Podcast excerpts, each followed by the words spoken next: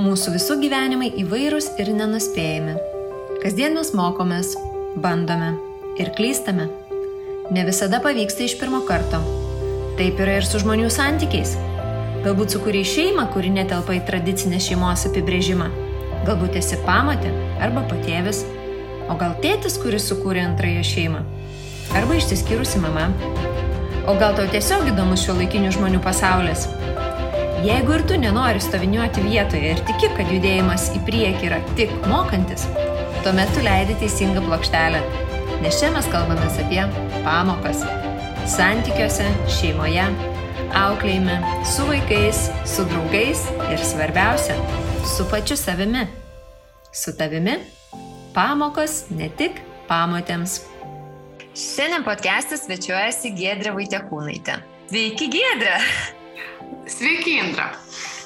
Tai jeigu pasižvalgysite po įvairias platformas, kuriuose Gedrė komunikuoja, tai e, visur prie jos vardo pamatysite žodį savirealizacija. Tai apie savirealizacijos reikšmę mūsų gyvenime, apie jos įtaką mūsų santykiui su savimi pačiu, mūsų gyvenimo kokybei bei santykiams su artimiausiais, apie atsakomybę, samoningumą ir įkvėpimus keisti šiandien ir pasikalbėsime. Giedrė, gal galėtumėt prisistatyti? Tai esu Giedrė,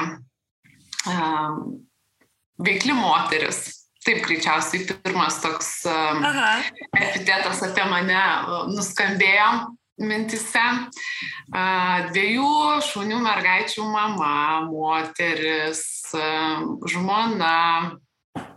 Na ir, bet vis tiek grįžtų prie to, turinti daug veiklų, mhm. uh daug idėjų ir um, neturinti laiko ir vis dar dažnai pavargstanti nuo viso to ką darau. Aha, nu, kai yra daug veiklų, tai e, suprantama, ar ne, turbūt. Ir čia turbūt yra e, viena iš mūsų pokalbio temų, ar ne, kad tos veiklos e, būtų malonios, įdomios, įkvepiančios ar ne, vedančios į priekį. Tai ir pradėkime gal nuo to, kaip prasidėjo jūsų ta kelionė į save ir iš tikrųjų kaip ta savirealizacija turėjo įtakos jūsų požiūrį į save ir į savo poreikius. Mhm. Tai aš kiek save atsimenu, tai daryti e, tai, ko aš noriu, kaip aš noriu, man būdavo visą laiką svarbu. Uh mhm. -huh. Ir dabar taip, e, aš turiu tokią vizualinę atmintį, tai iš vaikystės man toks vaizdai tokie stovi, kaip mama man sako, kad tau jų nieko nepasakys, iš šūtų sakys, rieks taip, kaip tau reikia. Tai ir, ir augant, ir brestant, ir jau pradedant e, darbinę veiklą, aš aš jaučiau visą laiką, kad man geriausias gyvenimo etapas būna tada, kai aš darau tai, kas man patinka. Mhm. Ir tikrai turėjau tokių patirčių, kai e, darbuose neturėdavau ką veikti, kai nepataikydavau arba kai turėdavau kažkokių tikrai, na, nemėgstamų užduočių, tai tada tikrai tokie etapai būdavo niūrus, liūdni. Mhm. Bet dažniausiai tai tenka pasidžiaugti, kad man pasisekdavo ateiti ten, kur net galėdavau stačia galva ir pilnais e, žandais, pilnais samčiais semti tą uh, patirtį ir, ir daryti, uh, na, veiklas, kurios patinka. Ir jeigu vat, jau kalbėtumėm apie tai, kada pradėjau gilinti samoningiau į tą savirealizaciją ir tai, ką dabar na, vat, apie, apie ką dabar daug labai išneku ir savo socialinėje erdvėje. Tai greičiausiai buvo nu, dabar gal prieš keturis metus, uh mhm. -huh. ne, ne, ne prieš keturis, prieš kokius penkis, matyt, šešis. Kai o. man tame darbe, kuriame aš tuo metu dirbu, jau pradėjo kirbėti kažkokie uh, signalai, kad nu, at, kažkas negerai. Nu, nebėra tokio drivo, nebėra uh -huh. tokio mhm. džiaugsmo, nebėra to azarto, na, darbas man patiko, tikrai aš personalo valdyme, na, pagrindinė mano ta profesinė, na, rim, rimtas tas darbas, ta profesinė personalo valdymo susijęs. Tai, na, tai tikrai yra labai dinamiška, labai mano asmenybė atitinkanti profesija ir man be galo jinai patinka ir aš dabar nuo jos nenutolau ir, ir su tuo susijusiu ir veikiu, darau, mhm. bet tada, vat, kaip personalo vaidmuo, personalo vadovės vaidmuo toje organizacijoje, kur buvau, nu, aš jau neberadau, kur save padėti. Ir, mhm. ir darbas po darbo būdavo, ir kažkokius tai ten padėdavau seminarus organizuoti. Ir, nu, bet kaip aš sakau, ne, ne lietuvišką gal žodį pasakysiu, haltūrom visokiam užsimt, kad tik tai, na, bet kad tik tai suprasčiau, nu, kur čia man to džiaugsmo dar daugiau gauti Taip. ir kaip papildyti savo kasdienybę. Tada mm, labai pasisekė man, kad darbdavys suteikė galimybę sudalyvauti tokiuose sąmoningos lyderystės mokymuose ir dabar dar tie mokymai vyksta, Harmoningos asmenybės institutas organizuoja. Mhm. Ir tai man buvo kažkoks lūžis. Jau pirmas modulis, ten aštuoni moduliai, man atrodo, pirmas modulis buvo toksai, kuris nu, vat, supratau, kad kažkas vyko ir tas mhm. įdomumas atsirado. Tai ir tada greičiausiai prasidėjo tos paieškos po save, tas samoningesnis kelias savirealizacijos paieškos ten gavau atsakymą savo, kad, na, apie ką ir šnekėjo tuose mokymuose, kad žmogus gali būti laimingas tik tada, kai jis į savęs realizuoja, kai tikrai e, įgyvenina savo talentus, atlieka savo projektus gyvenime, o ne, ne kažkam tarnauja ir, ir pataikauja mhm. standartam. Mhm.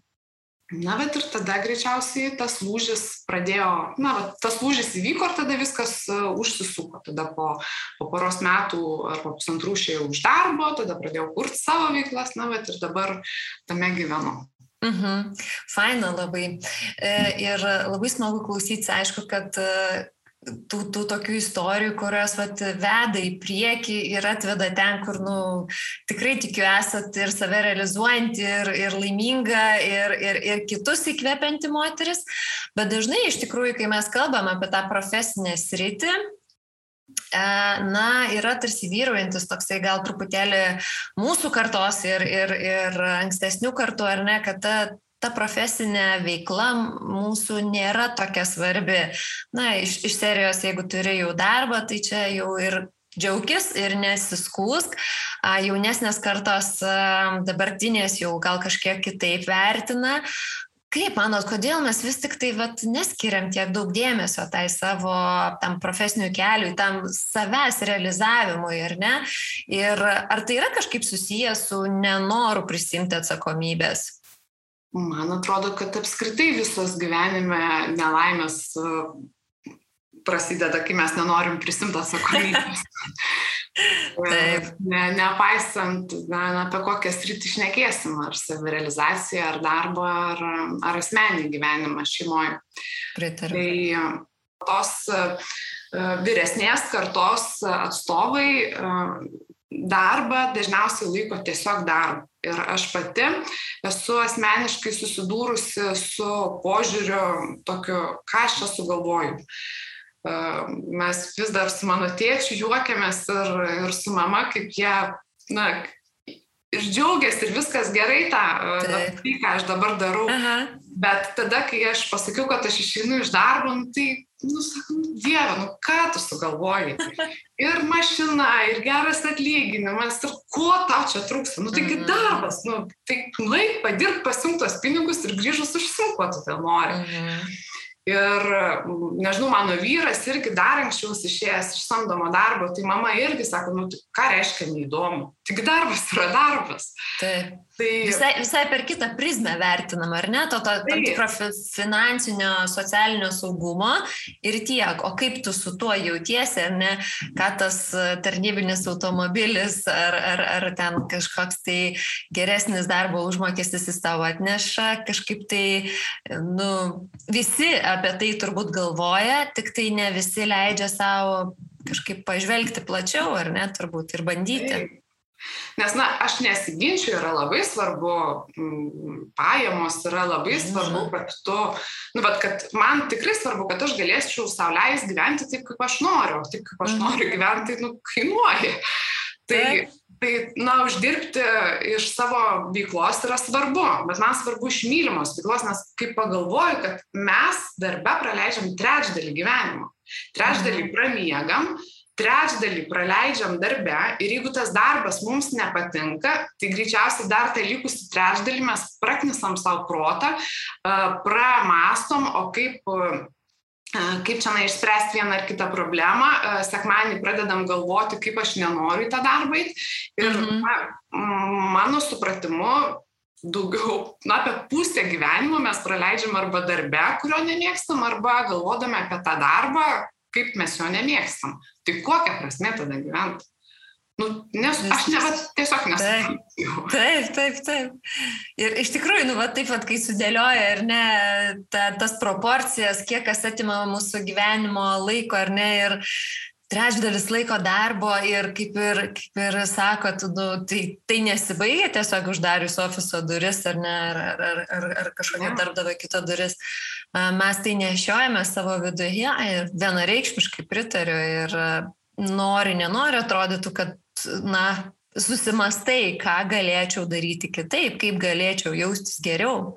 Tai kaip aš galiu būti laiminga šeimoje arba vat, kažkokiam draugų rate arba kitam gyvenime už darbo ribų, jeigu aš galvoju apie savo darbą, vat, na, nervinuosi dėl jo ir, ir nerimauju, tai, nu, tai Taip aš, nu, ta prasme, aš jau iš karto esu būsenos nelaimingos tokios, tai nu, faktas, kad aš negalėsiu būti jokiuose santykiuose ir jokiuose kitose veiklose laiminga.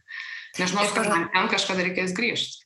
Taip, ir paradoksas yra toks, kad e, kažkaip galvom, kad čia tokie esam, galim nustumti tiesiog ar ne, ir, ir, ir mums tai puikiai sekasi, Bet aš tai irgi iš savo patirties galiu pasakyti, kad uh, tikrai nu, neįmanoma to padaryti, gal kartais ir geriau pasiseka ar ne, ne užsimiršti, jeigu kažkokiam kitokiam veiklom užsiemi, bet iš principo tai yra tavo dalis, tai sukasi nuolatos tavo viduje Ir visiškai pritariu, kad iš tikrųjų tai aišku, kad veikia ir santykius, nes žiūrėk, čia jau sukasi galvoje, o čia jau kalbi su partneriu apie tai, kaip tavo vėl diena praėjo, Nu ir nedaug dievė, jeigu ten toj dienoj daugiau reikalų, tai su vadovu, tai su kolegam, tai vėl kažkas, aš pati į čia dirbu, tai vėl kažkas nori išeiti iš darbo, reikės ieškoti žmogus ir taip toliau. Ir žiūri, kad nu, to tavo penktadienio vakaro užima kiek laiko kalbėjimas apie darbą, kuris iš principo nu, su tokiu sunkiu svoriu yra.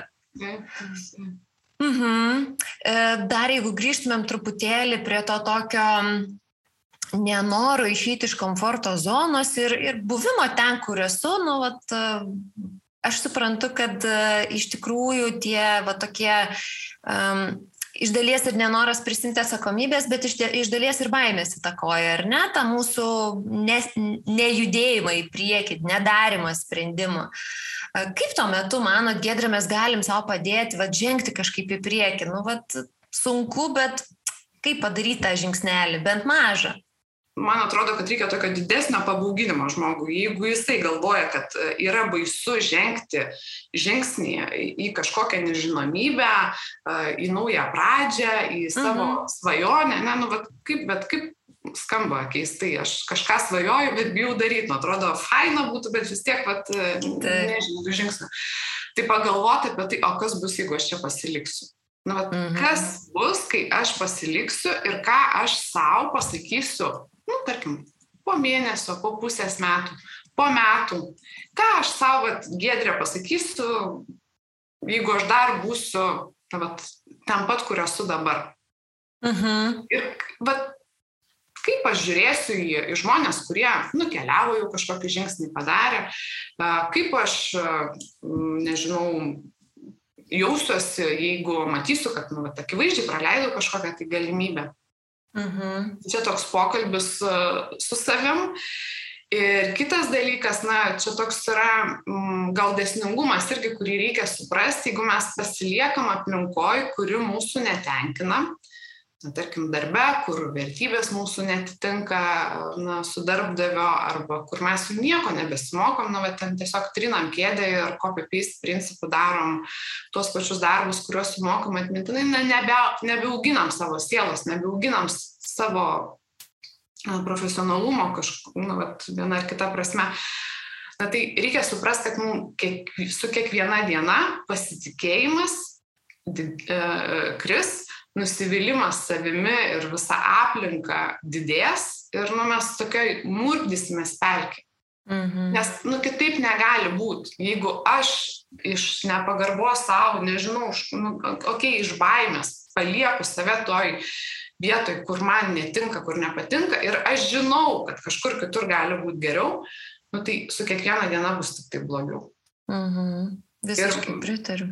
Ir va dažnai būna, aš kai pas mane žmonės ir konsultacijas ateina ir, na, bet jie jau pradeda šnekėti po kažkiek laiko, kad, ai, uh, tai gal aš, gal aš čia, gal čia viskas ir gerai, gal aš čia nesugebėčiau kitos, da, kito darbo, ai, tai kitur irgi ten yra problemų, vad kalbėjau su draugė, jos vadovas irgi trenktas, nu, vat, mhm. pradeda protas jau tada dirbti nu bet tai ką reiškia tas protas mus užkalba tą mūsų nepasitikėjimą ir vis didėjantį neryštą. Mhm. Nu, protasgi yra, jisai saugo mus nuo išėjimo iš komforto zonos, taip, taip. jis laiko ten mus, kur mes jaučiame saugiai ir gerai. Ir bet koks žingsnis į šoną rodo, kad nu, čia gal kažkokia grėsmė kyla ir nu, natūraliai, aišku, tada žmogui pradeda kilti visos tos mintis, kurios tik tai stabdo nuo to pokyčio. E, ir taip, labai gerą pastebėjot momentą, kad iš tikrųjų, kai nori va save taip pateisinti, tai pradedi sakyti, kad jo, gal ir ten kažkur irgi nebus labai gerai, visurgi yra savų problemų ar ne, kad tik nereikėtų to daryti iš principo. O paskui, vad, praeina metai, keli ir netgi daugiau, nes tas laikas tikrai greitai bėga. Ir tada žiūri, kad, man atrodo, net sąmoningai tuo metu tu nesupranti, kokioj tu jau pelkiai esi ir iš tos pelkės dar koks toks šalutinis poveikis gaunasi, kad tu pradedi kaltinti aplinką. Ar, ar matot, pastebit tai ar ne, kad iš principo kaltas vadovas, kalta organizacija, manęs nebetenkina, bet į save to atsigrėžimo yra pakankamai mažai. Kas, na, vat, kas būna akivaizdu su žmonėm, kurie padarė yra pokytį, na, va, tarkim, kai mes pradedam dirbti, pradedam šnekėti, kad, na, yra situacija, kuri jų nebetenkina ar kai, kad nori pakeisti, tai e, tie va, žmonės būna tikrai, na, apsilipdė tokiam problemam. Visur atrodo negerai. Na, mhm. Aš neslėpsiu, man irgi kartais tai būna visokių dobių, kai atrodo, nu, visose situacijose yra šakės kaip blogai. Mhm. Ten blogai ir ten blogai. Ir va toks kaip jūs paminėjot, Indra, labai gerai toks sunkumo jausmas. Mhm. Ir kaip po truputį pradedam krapštyti ir žiūrėti, kas, kas čia yra atsitikę ir ką aš su visu tuo galiu padaryti, ne iš karto, bet mažai žingsneliais, na, atsiranda gyvenimo prasme ir gyvenimo džiaugsmas. Tiem klientam nuo uh, veidų nedingsta šypsena. Mhm. Uh, na, va, tie tokie aha momentai, kai, o, ir čia galiu padaryti, ir čia tikrai nėra labai sudėtinga. Uh, tarkim, kaip, na, vakar, bet tokį turėjau labai šviežią pavyzdį e, su klientė, kuri uh, norėtų uh, darbo, bet ten, kur jinai norėtų, darbo skelbimų šiai dienai nėra ir jinai, na, vat, nu, nu, vat, nėra, nieko negaliu padaryti. Aha. Ir paskui mes kapstam, kapstam kažkaip ir, na, supratom, kad, na, ir aš pati visai žinau gerai tas įmonės, kurias aš noriu kandidatuoti, aš galiu pasirašyti gyvenimo prašymą, galiu pasirašyti, na, vat, motyvą, kodėl aš noriu tą tokį prisistatymą, motivacinį laišką ir pati išsiųsti. Mhm. Ir jeigu ne dabar, tai kažkada vėliau galbūt bus galimybė man susitikti su tais potencialiais darbdaviais. Ir vat, na, kai, kai mes išsigryninam, kur yra ten tos problemos ir ką su tom problemom, nors mažiukus žingsnius galim padaryti, mums atsiranda prasme, tikėjimas ir na tas gyvenimas jau iš karto pasidaro šviesesnis. Mhm. O tai nuo aš... ko pradedat, Gedrė? Vat nuo ko tą išgryninimą, vat, kaip sakot, kad reikia atkapstyti, nes apsilipdęs žmogus ateina įvairiom, įvairiais dalykais, patirtimis, baimėmis, nepasitikėjimu savim ir taip toliau. Kaip pradėti, vat, tarkim, neturi pagalbos, neturi iš šono, kas galėtų ar ne pažiūrėti tokiu žvilgsniu ir, ir, ir kažkaip pradėti judėti. Ką patartumėt? Kiekviena situacija yra skirtinga ir mes, na, kai, kai vyksta pokalbis, tai tas pokalbis ir, na, aš nežinau nuo ko, bet aš kažkaip pajuntu, nuo ko reikia pradėti krapštyti, mhm. mes pradedam krapštyti. Bet jeigu vat, jūsų klausimas, Indra, ką daryti žmogui, kuris neturi pagalbos ir nežino, kaip na, vat, kaip išjudėti, tai aš visiems rekomenduoju paimti ir apsirašyti savo svajonių darbą. Jeigu mes kalbam šiandien apie savirealizaciją, tai nebrūkti to svajonių darbo į e, kažkokį tai pareigybės rėmą, į kažkokių tai konkrečių labai funkcijų atlikimą, ką aš ten darau ir, ir kokias veiklas e, atlieku. Bet tiesiog, na, vat, kaip aš turėčiau jaustis tame darbe kokį aš talentą ten tam darbe panaudoju, mhm. toj veikloje, nebūtinai darbe su kokia nuotaika aš atsikeliu, su kokia nuotaika keliauju į darbą, kokius žmonės aplinkui matau, kokius klausimus sprendžiu, kokią vat, na, vat, talentų savo stipresias asmenės, juos kompetencijas panaudoju. Ar man reikia važinėti, ar aš sėdžiu kažkur tai gražiam ofise, koks mano yra vadovas ir aš, ar aš savarankiškai dirbu. Ar aš dirbu ten nuotoliniu būdu, Balyje, Maldyvose ar dar kažkur, ar aš na, va, ofise dirbu. Nu, tiesiog mhm. einant per visas, na, per, per visas rytis, kuriuose, ties kurio mes susidurėm darbe, na, pergalvotų, kaip aš norėčiau, kad būtų. Bet mūsų aptarta Gėtrė Pukienė labai turi irgi gerą patarimą, jeigu aš nežinau, ko noriu, tai aš dažniausiai žinau, ko nenoriu. Ne? Bet tada, jeigu aš turiu nuo to, kad žinau, ko nenoriu, tai pat paklausti savęs, o kaip noriu, kad būtų. Mhm. Ir vadina, va, tam konkrečiai svajonių darbo kontekste.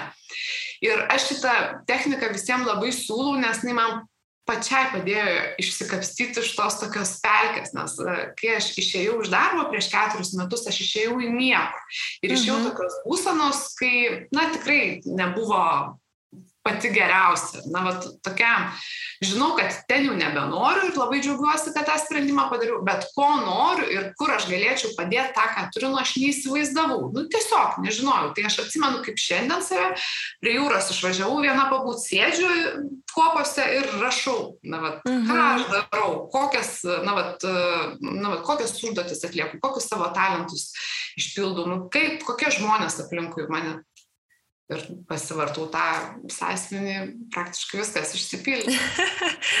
Kaip faina, bet mano patirtis yra labai panaši, nes aš irgi iš tikrųjų um, 2021 sausį prisijungiau prie tokios Mel Robbins, reiškia, dešimtmečio programos, kaip nauja dekada prasidėjo, ar ne, 2020-ais kaip dešimtmečio reikėjo, buvo tokia programa mėnesio, tiesiog kasdieną rašyti savo uh, svajones, tikslus, profesinė prasme lygiai taip pat. Ir mano, čia va tokia, tokia išvalga iš to laiko yra, kad labai svarbu iš tikrųjų savęs neapriboti, netgi apsirašant tiksliai ir detaliai, kaip jūs sakėt, Gedrė, nu nebijoti taip plačiau pažiūrėti, nes mes, kaip pačioj pradžioje pradedi rašyti, atrodo, nu net, net baisu parašyti tą sakinį, nes tu negali suprasti, kaip tai gali tapti tavo realybę. Na, tiesiog tada pradedi save spausti ir ten mus mokė labai vis nebijoti ir, žodžiu, plačių žvilgsnių žiūrėti ir iš tikrųjų, vat, pasvajoti. Ir aš irgi parašiau, tą mėnesį dalyvavau toje programoje, rašiau kiekvieną dieną tos pačius dalykus, kiekvieną dieną rašant vis buvo toks keistas jausmas, nes maždaug ir vėl tą patį, kaip tai realizuosis. Ir tada uh, mano, mano gyvenime įvyko pokyčiai nepraėjus nei dviems mėnesiams. Mano karjera į čarę ir, ir įmonėje toje taip pat baigėsi.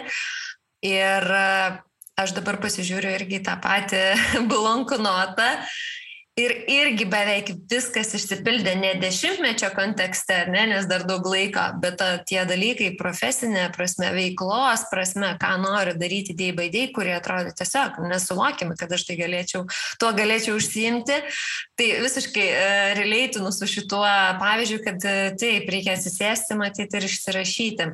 Ir um, Dar vienas aspektas, kurį paminėjo, tai Gedrės tą patarimą, kad uh, jeigu jau neišeina žinoti ar ne, ko nori, reikia pradėti nuo to, ko nenoriu.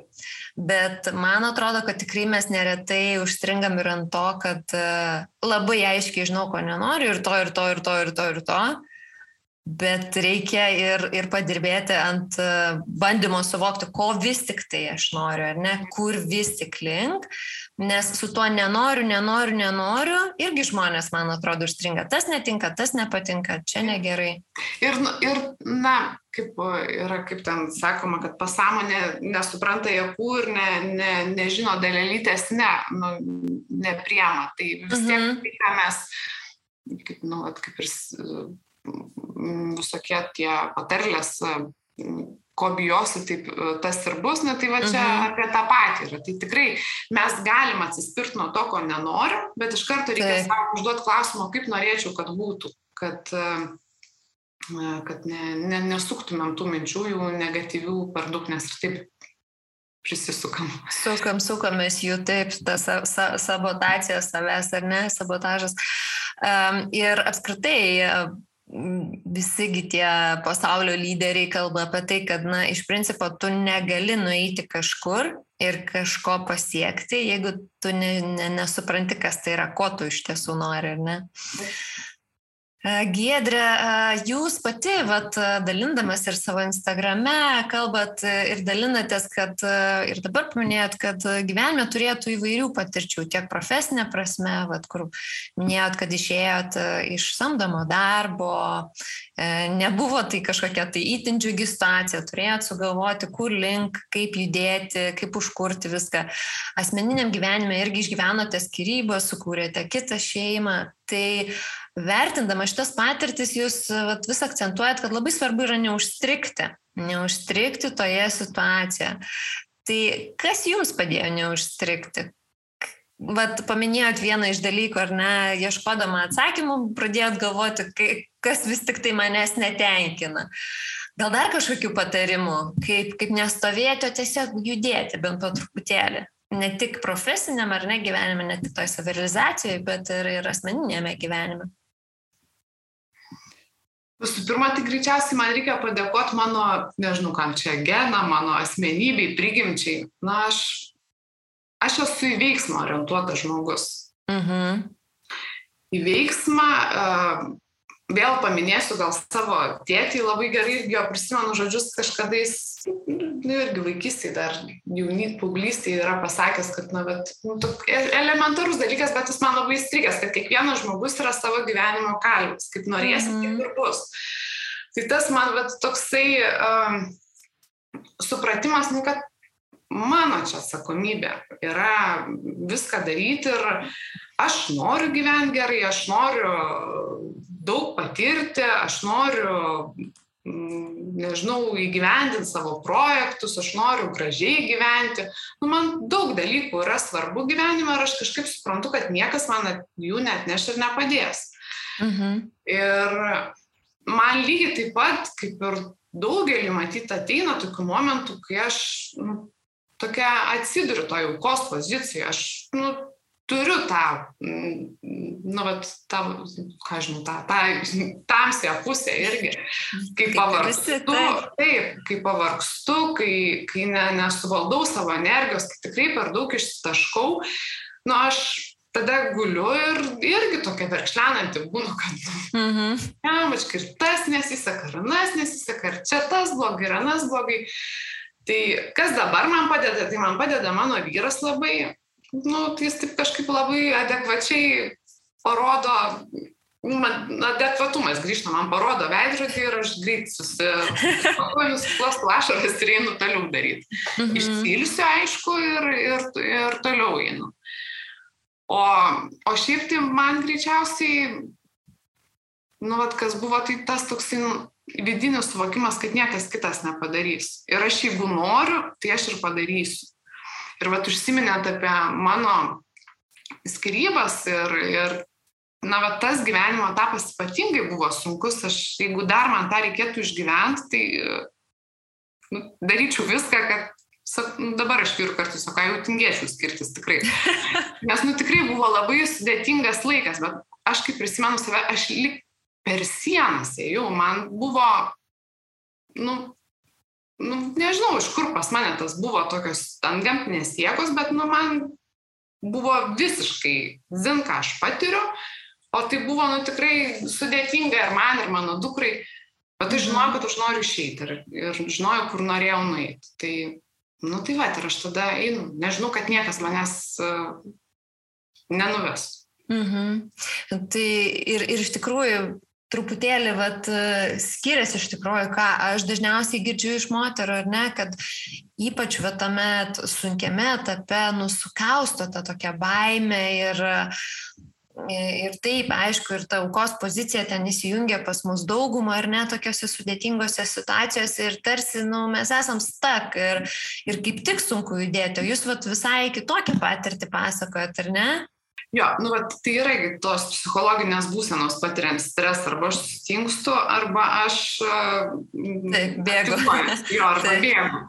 Tai jeigu aš šiaip žiūrėčiau savo kasdienybę, aš pastebiu ir tokiuose smulkmenose, kad kartais aš savo papildomai, nu, vat, streso prisikūriu, mhm. kad tik tai aš, na, vat, tiksliau nubėgčiau ir, ir padaryčiau tai, ką reikia. Mhm. Tai... Kad, kad užkurti, ar ne, tą tokį mhm. varikliuką. Ir, taip, taip, taip. Mhm.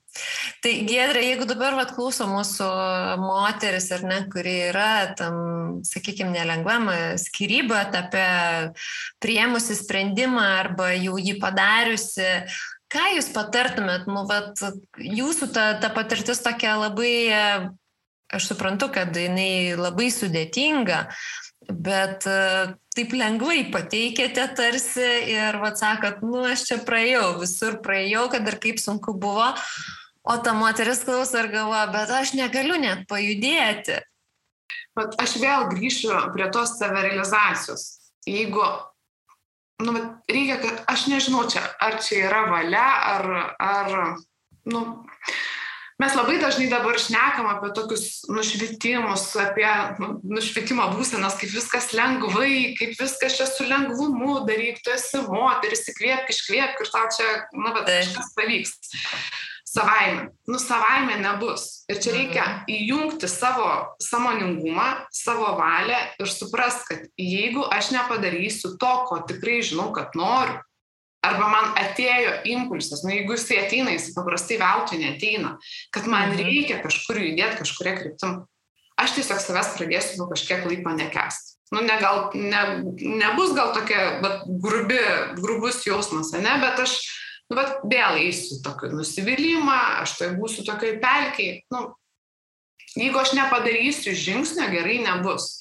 Mhm. Ir taip mane gali kažkas išvest už rankos, bet aš kažkokį kažkokį žingsnį bent padaryti turiu. Jeigu mes kalbėtumėm apie tą moterį, kuri uh, išgyveno sudėtingą situaciją ir jaučia, nu, mat, pajuto, kad reikia kažką daryti, bet nu, negali sukausto, tai tada eiti žmonės. Eiti žmonės, mhm. šnekėti ir tikrai dabar yra nebūtinai tos konsultacijos mokamos, nebūtinai reikia su kažkuo konsultuotis, kartais tas pats Instagramas, ten tiek vat, moterų puikių ir tu, Indra, ir, ir vat, kiek apšnekėjom dar šiaip bendrų pažįstamų. Tai.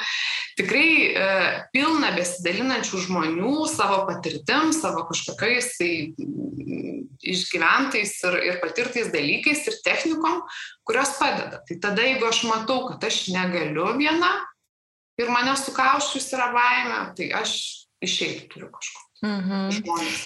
Arba kitas dalykas, nu, vat, kažkuo užsimti, kas man patinka, vėl aš per veiklą einu. Nes mes darom uh, dalykus, kurie širdžiai mūsų mėlė, ar ten, nežinau, mesgam, kasam, bėgiojam, na, bet ką, ką darom, mes nueinam į tokią būseną, kur mes, na, at, įgyjam jėgų, gaunam jėgų na, vat, padaryti kažkokius dalykus, kurie mums yra svarbus. Mums ateina mintis, mums ateina idėjos. Bet jeigu būsim tam, bet tokiam niūrume, kažkiek gerai, kažkiek paverkim, paliudėkim, bet duokim savo. Po to kažkaip jo. Tai terminą kažkokį, kada mes išeisim. Šitą. Taip, taip, terminas labai svarbus, nes iš tikrųjų tai nu, galim ir užsiliuliuoti taip toj pelkiai, kaip sakot, Gedrė, o paskui tas pajudėjimas, juk vis, visos tos tokios nu, gerosios praktikos ar gerosios istorijos įrodo, kad iš principo kai susikoncentruoji kažkokią kitą veiklą, vat, kaip ir minėjot, kuri yra maloni, nu, tai visų pirma, išsiskiria visi tie laimės e, pasitenkinimo hormonai, kurie tiesiog fiziškai kūną jau kitaip veikia ir, ir, ir, ir viskas tada kitaip pradeda veikti ir matyti irgi tam tikrą prasme, kaip ir, kaip ir jūs pasakojate, užsisuka tas varikliukas tiesiog daryti kažką. Mhm. Ir aš įsivaizduoju, kad čia nepriklausomi nuo to, ar mes kalbam čia apie, apie santykius, ar apie pasibaigusius santykius, ar apie profesinę veiklą, tai galioja iš principo visur greičiausiai. Taip, Tikrai taip. Mhm. Taigi, Edre, pokalbio pabaigai, ar turėtumėt ar norėtumėt pasidalinti kažkokiais trim pagrindiniais aspektais, kurie, na, tą savirealizaciją kažkaip tai ją padarytų, na, tokia svarbesnė mums, ar ne, kad mes susimastytumėm, kad mes padarytumėm žingsnelį. Iš tikrųjų, na, gyvenime mes gyvenam periodais ir etapais ir mes ateinam į tam tikrus į tam tikras vietas, į tam tikras situacijas, kad išmoktumėm patirtis. Ir, na, bet aš iš savo patirties irgi atsimenu daug, daug tokių situacijų, kai darbė, na, ir, ir nežinau, ir vertybės man netiko, ir, ir vadovai e, galbūt ne visi tiko, ir situacijos netiko, bet kiekvieną dabar, jeigu žiūri retrospektyviai, man tiek daug sukūrė vertės ir aš dabar esu tokia turtinga ir tiek mhm. galiu ir, ir dalintis, ir, ir pati tam tikras išvadas daryti su panašiom situacijom susidūrus, kad, na, jeigu jų nebūtų tų visų nesėkmių ir tų tokių periodų, kai aš kankinausi, pasakykime, arba uh -huh. laiminga, nu, tai tai tikrai tokia dabar, kokia esu, nebūčiau. Tai va, ir aš e, labai noriu irgi dar sustoti prie to, ką jūs pasakėt, prie to impulso. Jeigu jau man ateina impulsas, kad man kažkas yra negerai, tai, na, va, pradėti skirti uh, e, periodiškai laiko savo. Mhm. Tik tai savo ir bet, savo analizai, nes e, būna, kad žmonės, kurie ateina pas mane į konsultaciją, sako, aš nežinau, ko noriu, aš nežinau, koks tas mano svajonių darbas, man čia nepatinka, bet aš neįsivaizduoju, ko noriu. Nu, čia yra absoliutus melas. Visi mes žinom, ko norim, tik tai mes neskiriam savo laiko, kad mes mhm. pagalvotumėm, na, vat, ir iškapstytumėm iš to savo vidaus. Tai vat, tam tokiam impulsui kilus tikrai yra labai, na, gera praktika, bent kokį, nežinau, bent 15 minučių per dieną, vad pagalvoti, o kas buvo šiandien dieną, tai kas man patiko. Kas buvo, kas galbūt nepatiko. Ir tada ne, neapsistojom ten, bet va, to kaip norėčiau kitaip elgtis, ką aš galėčiau toj situacijai, jeigu man jį pasikartotų daryti kitaip. Na, ir mes galbūt, kai ta situacija vėl kažkada pasikartos, mes nebūtinai taip pasielgsim, kaip norėjom, bet jeigu mes įjungsim samoningumą vis dažniau ir dažniau ir pareflektuosim apie savo gyvenimą ar savo praėjusią dieną, nu, tai paprastai tariant, tai mums anksčiau ar vėliau uh, iš pasąmonės iššoks tie kiti veikimo būdai ir mes pradėsim keisti savo gyvenimą. Mhm. Tai vat ta savirefleksija ir savęs pažinimas, nu, ar, ar tai per klausimus, ar per dienoraščio rašymą. Tai yra vienas svarbus dalykas. Tada kitas svarbus dalykas, ką aš bandau irgi ir man ne visada pavyksta ir tikrai būna, kad kelias savaitės darau ir paskui nusimušu, skirimas laiko savo ir tik dėl savęs, nu, su kažkokia mė, mėgstama veikla.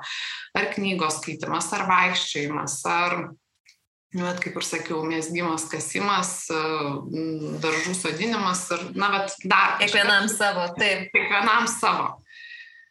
Ir kitas dalykas, kiekvieną kartą po tų vat, tokių ar refleksijų, ar kilusių išvalgų, kai mes, na, užsiemam malonę veiklą, veiksmų planas ir darimas. Mhm. Tai, na, niekas neteis, už rankos nenuves, gali palaikyti, gali paglostyti, ašaras nušuostyti, kai mums reikės, bet kelio nueiti reikės patiems. Mhm. Todėl vat, konkretumas, o ką aš su tuo dabar darysiu, kiek aš savo laiko duosiu, neperspaudžiant, ne, ne, nesiplėšant, nesidraskant, nu, po mažą žingsnelį, eiti link to tikslo, kurį susigalvojom, link svajonės ar bent link kažką, ką, kokią mums idėja kilo. Mhm. Nu, net ir jūsų vat, pavyzdys, kurį paminėjot savo karjerai, ar ne, kad e, pokytį padarėte vat, tą sprendimą, ar ne, išėti iš samdomo darbo po pusantrų metų, tai nebuvo staigus kažkoks tai ar ne žingsnis, tai buvo irgi tam tikras nuoseklus ėjimas link pokyčio. Tai tik tai vėlgi parodo, kad mes niekur neturime čia drastiškai lėkti, bėgti ir savo dar papildomą stresų susikurti kasdienybėje. Ir e, dar kalbant jums gėdrė, pagalvojau, kad matyti tas impulsas greičiausiai ir ateina iš samoningumo, ar ne, na, nuo kurio iš principo viskas prasideda. Tai aš labai ir palinkėsiu, pasinaudodama jūsų žodžiais, kuriuos jūs paminėjot, kad pagalvokim tiesiog, kas bus, jeigu aš pasiliksiu čia. Kaip mano gyvenimas atrodys po pusmečio, po metų ar po kelių. Ir ten turbūt rasime atsakymus ir nuo jų galėsime atsispirti, kaip judėti į pokyčius ir į priekį. Labai geras palinkėjimas. Tai dėkoju Giedrė labai už pokalbį ir aš labai tikiuosi, kad ne paskutinį kartą pabendravom. Aš kažkaip nebejoju.